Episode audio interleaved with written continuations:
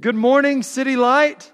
My name is Doug, as Eric just said, and I've missed you guys.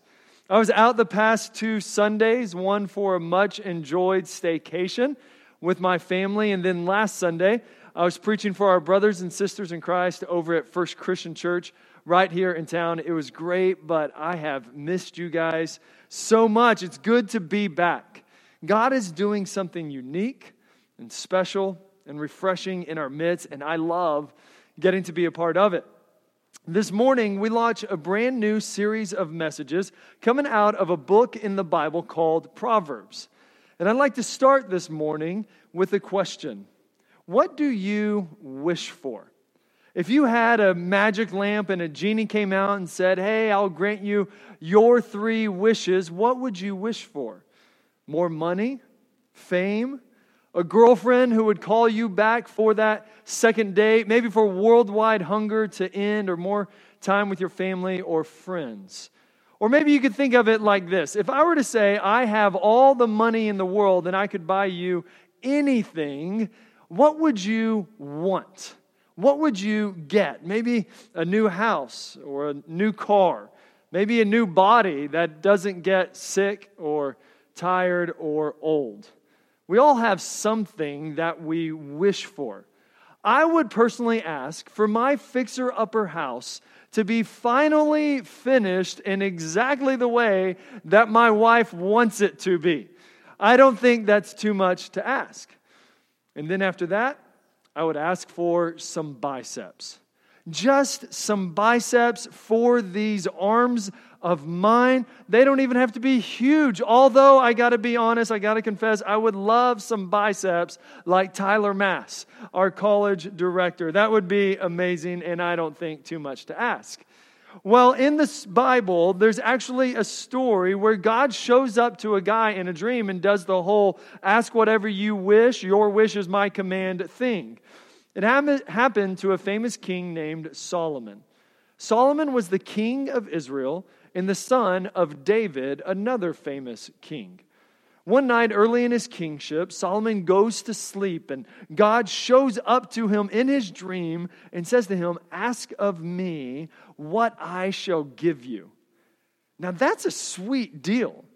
The Bible says that God owns a cattle on the thousand hills. That means he does have all the money in the world. The Bible says that God created the heavens and the earth. God can make things happen. With the snap of his finger or the word of his mouth, God can create something from nothing. So this is a sweet deal for Solomon. And Solomon's response surprises us. He asked not for riches or long life or worldwide fame.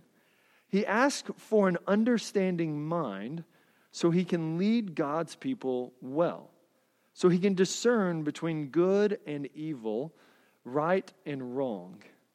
In a word, Solomon wishes for wisdom. And God grants Solomon his wish. But then Solomon wakes up from the dream.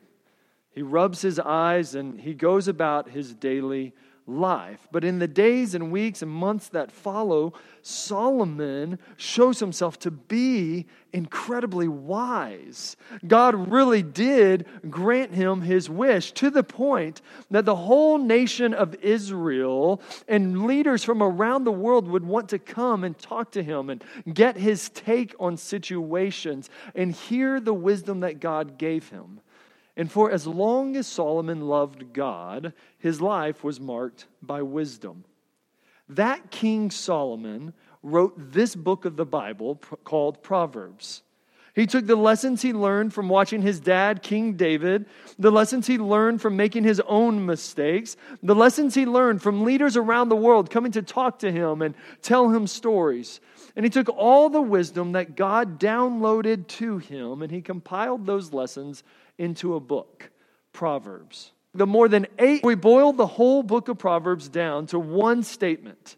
If you took the more than 800 poetic and potent nuggets packed into this divinely inspired book of the Bible and tried to summarize it, I think it would sound a lot like Solomon's life changing dream. We can summarize Proverbs like this Get wisdom. Go get it. Chase after it. Find it. Love it. Hang on to it and never let it go. But not just any wisdom, not the wisdom of fortune cookies or Fortune 500 companies. Get the wisdom of God. Chase after Him. Find Him. Love Him. And hang on to Him and never let go until He gives you the wisdom needed to live life well. If you've only got one wish, wish for wisdom. Solomon says it this way in Proverbs 3, verses 21 and 22. My son, do not lose sight of these. Keep sound wisdom and discretion, and they will be life for your soul and adornment for your neck. City Light, those words were written nearly 3,000 years ago, but they have the power to transform our lives today. We're going to look at them together this morning, line by line, and see why Solomon wished for wisdom. I think the first thing that we see in these verses is that wisdom is worth it. Wisdom is worth it. Whatever it is in your life, wisdom is worth it. It's worth more. Wisdom is valuable and important, it's profitable and prized. Solomon says, Don't lose sight of these. Keep your eyes fixed, your heart engaged, and your mind focused on wisdom. Earlier in Proverbs chapter 2, Solomon says to treasure wisdom, make your ear attentive to wisdom, incline your heart to wisdom, call out for insight, raise your voice for understanding. In other words, wisdom is worth more than the cash in your wallet or the credit line on your card. Wisdom is worth more than the songs we play in our ears, in our headphones. It's better than the radio personalities we listen to. Wisdom is better than having a crush or being loved by your crush. Wisdom is worth asking for, researching, digging, studying, and begging others to share it with you. Wisdom is worth standing in the street, screaming at the top of your lungs and saying, I need you. In fact, that's what wisdom is doing, looking for us and built her house. It is mine. Wisdom is painted like a woman standing on a street corner. She has built her house. It is noble and wise and true. And she stands on that street corner and shouts, Hey, I'm here. You need me. I'm worth it. If you'll listen and learn, things can change. I am noble and right and true. So stop listening to the other voices that crowd your ears and listen to me. Listen to wisdom. Get wisdom. Wisdom is worth it. Now, as I'm saying this, and as you're hearing it, there's a good chance both of us are asking, Really? Like, I, I know the Bible says it, and I'm guessing the Bible's right. At least I, I think it is, but to be honest, I'm just not feeling it. Wisdom is worth it? I know for me, what I feel, what seems to be worth it to me, is whatever's most, most urgent in my life. Right now, I'm feeling the urgency of my children needing to learn how to make their own lunch or dinner or wash dishes so that my wife and I can have one adult conversation per day. I'm feeling the urgency of how to help friends plant churches and meet people and build core teams and preach sermons. What I feel, what's up in my head, what clouds my thinking is whatever's most urgent at that time.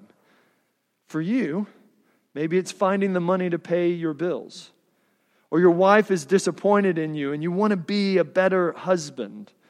Or finding a date who wants to talk about Jesus and is socially normal Maybe it's being a better employee or being a better boss, dealing with your family who's rude or mean to you.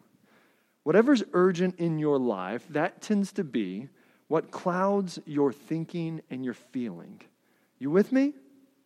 In our culture, since we are so fast paced, usually urgency drives our values. But here's why we should listen to Solomon's call in Proverbs 3:21. Don't lose sight of these. Don't lose sight of sound wisdom and discretion. Don't let the urgent crowd out wisdom. Here's why we should listen. all those urgent things in our lives, whether it's relationships to build or decisions to make or money to spend, all those urgent things are affected by wisdom. When you get wisdom and value wisdom more than what's urgent in your life, then wisdom makes whatever's most urgent in your life better. Wisdom gives you the twine ability to handle the urgency of life.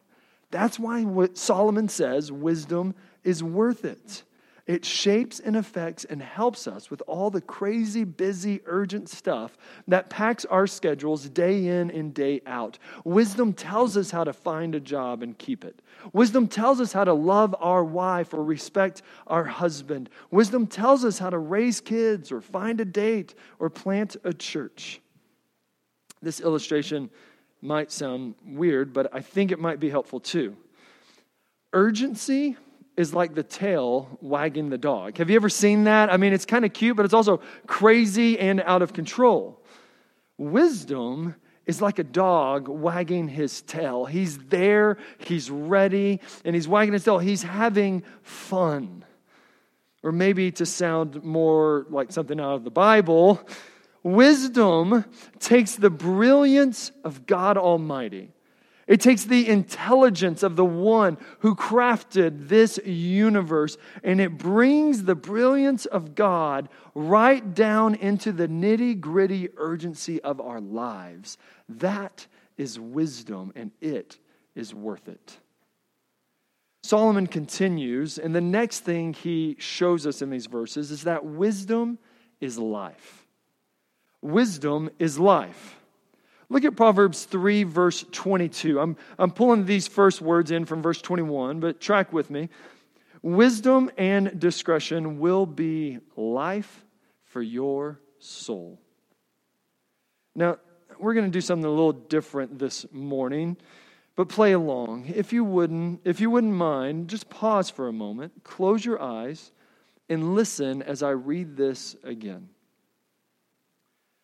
Do not lose sight of these. Keep sound wisdom and discretion, and they will be life for your soul and adornment for your neck. Okay, you can open your eyes and look up. Thanks for playing along. Can I ask, did your soul just breathe a little bit? Did you feel that somewhere a little deeper than the touch screen in your pocket? That's wisdom. It's like oxygen for your soul.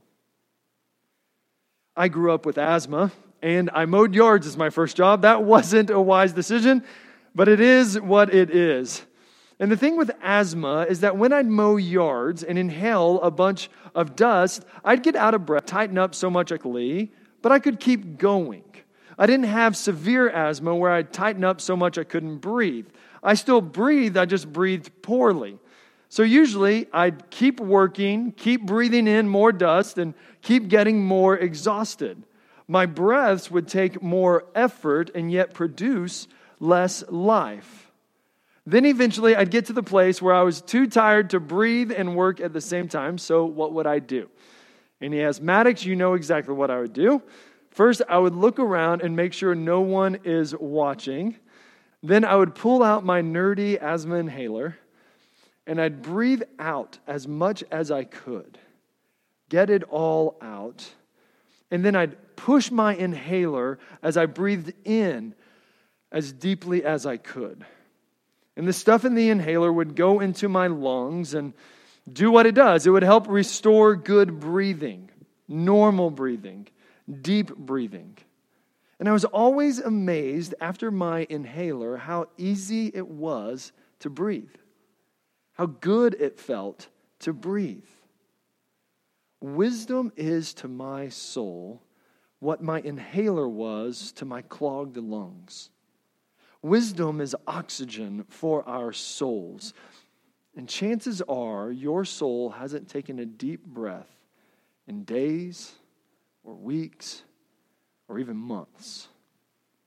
Like me mowing yards with short breaths, Your soul is tired, but still working hard. You haven't breathed out. Let it all out and then breathed in refreshing, clean oxygen in a long time. In the book of Proverbs is going to invite us over and over again to let our souls breathe with wisdom. Here's how it played out for me recently.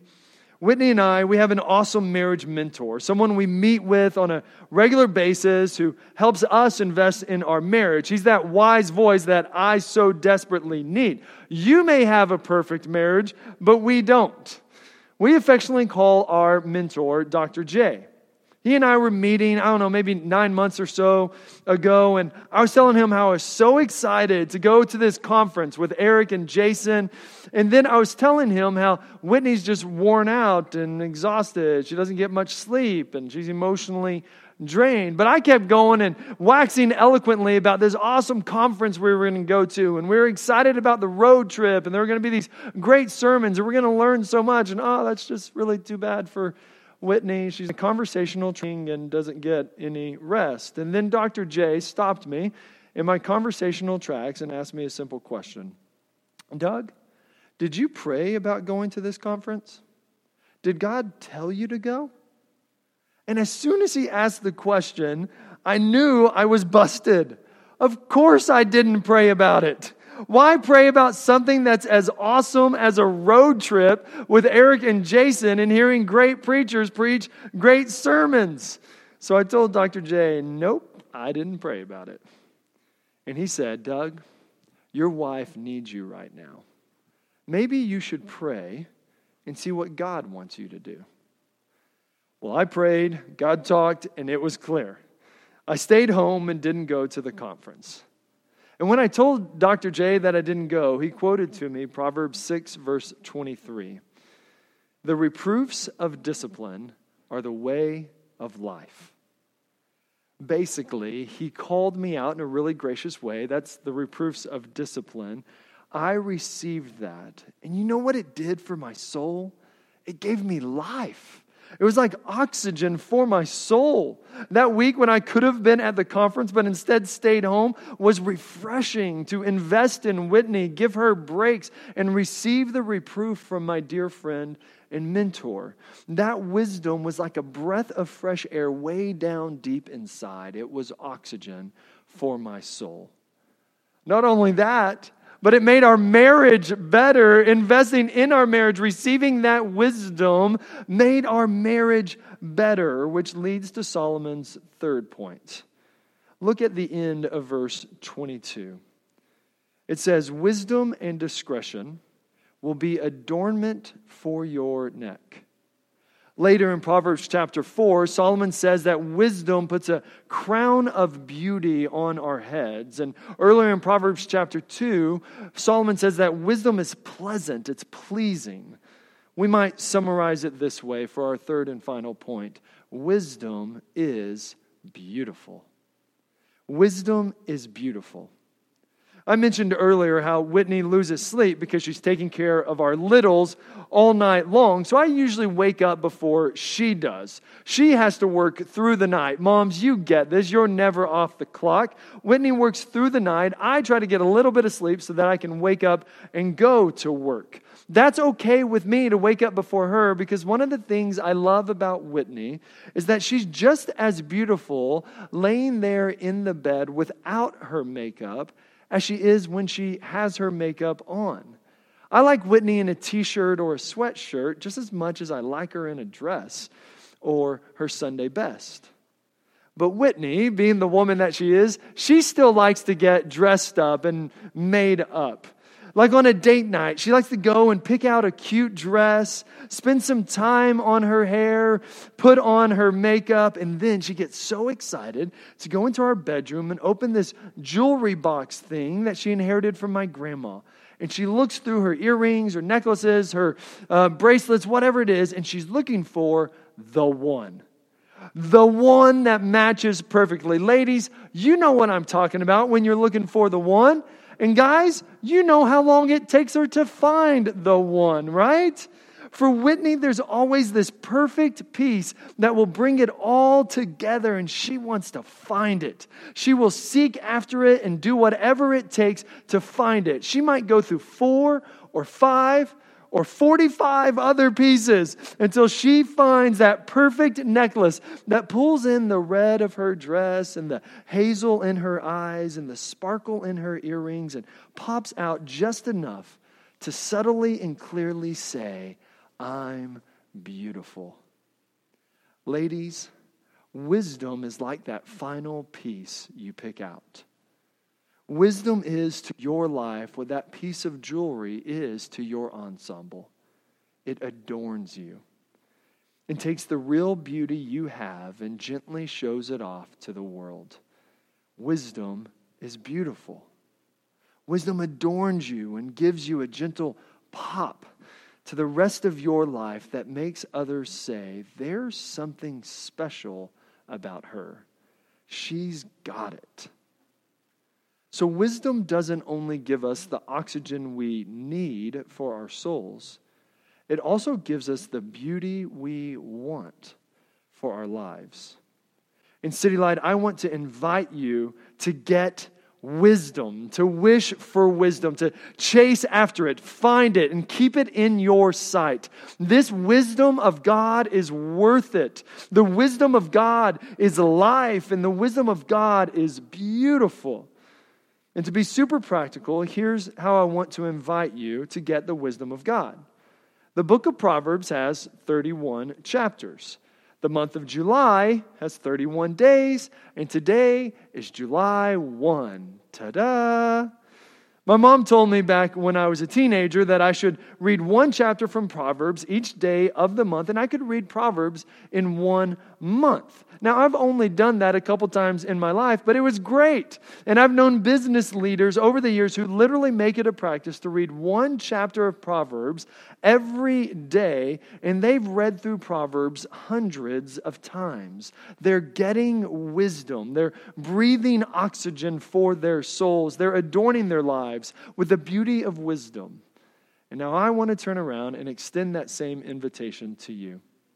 When you came in this morning, you should have been handed a bookmark that has a simple reading plan on it. Like today, read chapter 1. Tomorrow, read Proverbs chapter 2, and on it goes through July 31st, a chapter each day.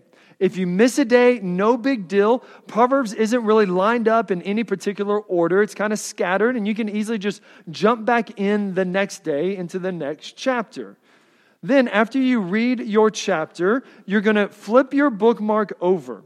You're going to pick one or two proverbs from that chapter and soap your way through that proverb or two. So it says soap at the top of the bookmark. We're not selling a new line of products here. Soap is something that's just going to help us read our Bibles and hear from God. You'll write down that proverb or two, that's your S, your scripture passage. Then make some observations on it, that's O. Then think of some ways this might apply to your life, that's A. And you'll finish up by writing a short prayer that's connected to this proverb. That's P. It's all there on your bookmark. And as you read, you're going to find that wisdom isn't only life and beautiful, but it's also real. We're going to all do this together and we're going to read through Proverbs and find there's some Proverbs that are really fun and blunt. Like chapter 12, verse 1 Whoever hates reproof is stupid. Don't you just love the Bible? It just comes right out and says it. When I hate reproof, I'm being stupid. It's pretty clear. Or you're going to come across comical ones like chapter 17, verse 12. Let a man meet a she bear robbed of her cubs rather than a fool in his folly. Can't you just imagine running through the mountains of Colorado, running away from a bear chasing after you because you got her cubs and thinking, oh, this is so much better than hanging out with a fool in his folly? It's funny. And then you'll come across some proverbs that are difficult, like chapter 12, verse 21. No ill befalls the righteous. And you'll scratch your head, and your heart will hurt, and you'll wonder, how could the Bible say that? And yet I had to watch my loved one suffer through cancer. Or even, How can the Bible say that? And yet, Proverbs suffer through cancer. As we read through Proverbs, there will be Proverbs that make us laugh, Proverbs that make us cry. There'll be some Proverbs that make us sad, mad, some Proverbs that make us glad. And sooner or later, every single one of us will come to the place where we realize that we don't measure up to the standard of wisdom that Proverbs presents to us. I know as I read them, most of the time I feel like the fool or the sluggard or the prideful one instead of the righteous man that Proverbs talks about. I see the mistakes I've made way more than I see the successes I've achieved. Proverbs has a way of highlighting our foolishness, of putting its finger on our folly. That's okay. Let it. But then take your foolishness, take your folly, and bring it to Jesus. You see, Solomon was the king of Israel and the son of David, and he was given the gift of wisdom, but in the end, he too proved to be a fool. He turned away from God and died the death of a fool. But now, Someone greater than Solomon is here. He is the King of the universe and the Son of God. His name is Jesus. And Jesus didn't only have the gift of wisdom, he lived a perfect life of wisdom all the way to the end. And 1 Corinthians 1, verse 30 says that Jesus has become our wisdom. That means that all the ways we don't measure up to the wisdom of God, Jesus does for us. In all the ways that we act like fools, Jesus doesn't. In the book of Proverbs, Jesus is the greater and better righteous man. And yet, when we deserve the death of a fool, just like Solomon, when we deserve the death of a fool, Jesus steps in and he says, I'll die that death for you. And when we put our faith in Him, that same Jesus who lived the wisdom of the book of Proverbs now lives in us. He died to forgive us for all our folly, but He lives to call us into wisdom. He died the death of a fool so that you and I can live a life of wisdom. This wisdom is worth it. This wisdom is oxygen for your soul, and this wisdom is beautiful. Let's pray together, City Light.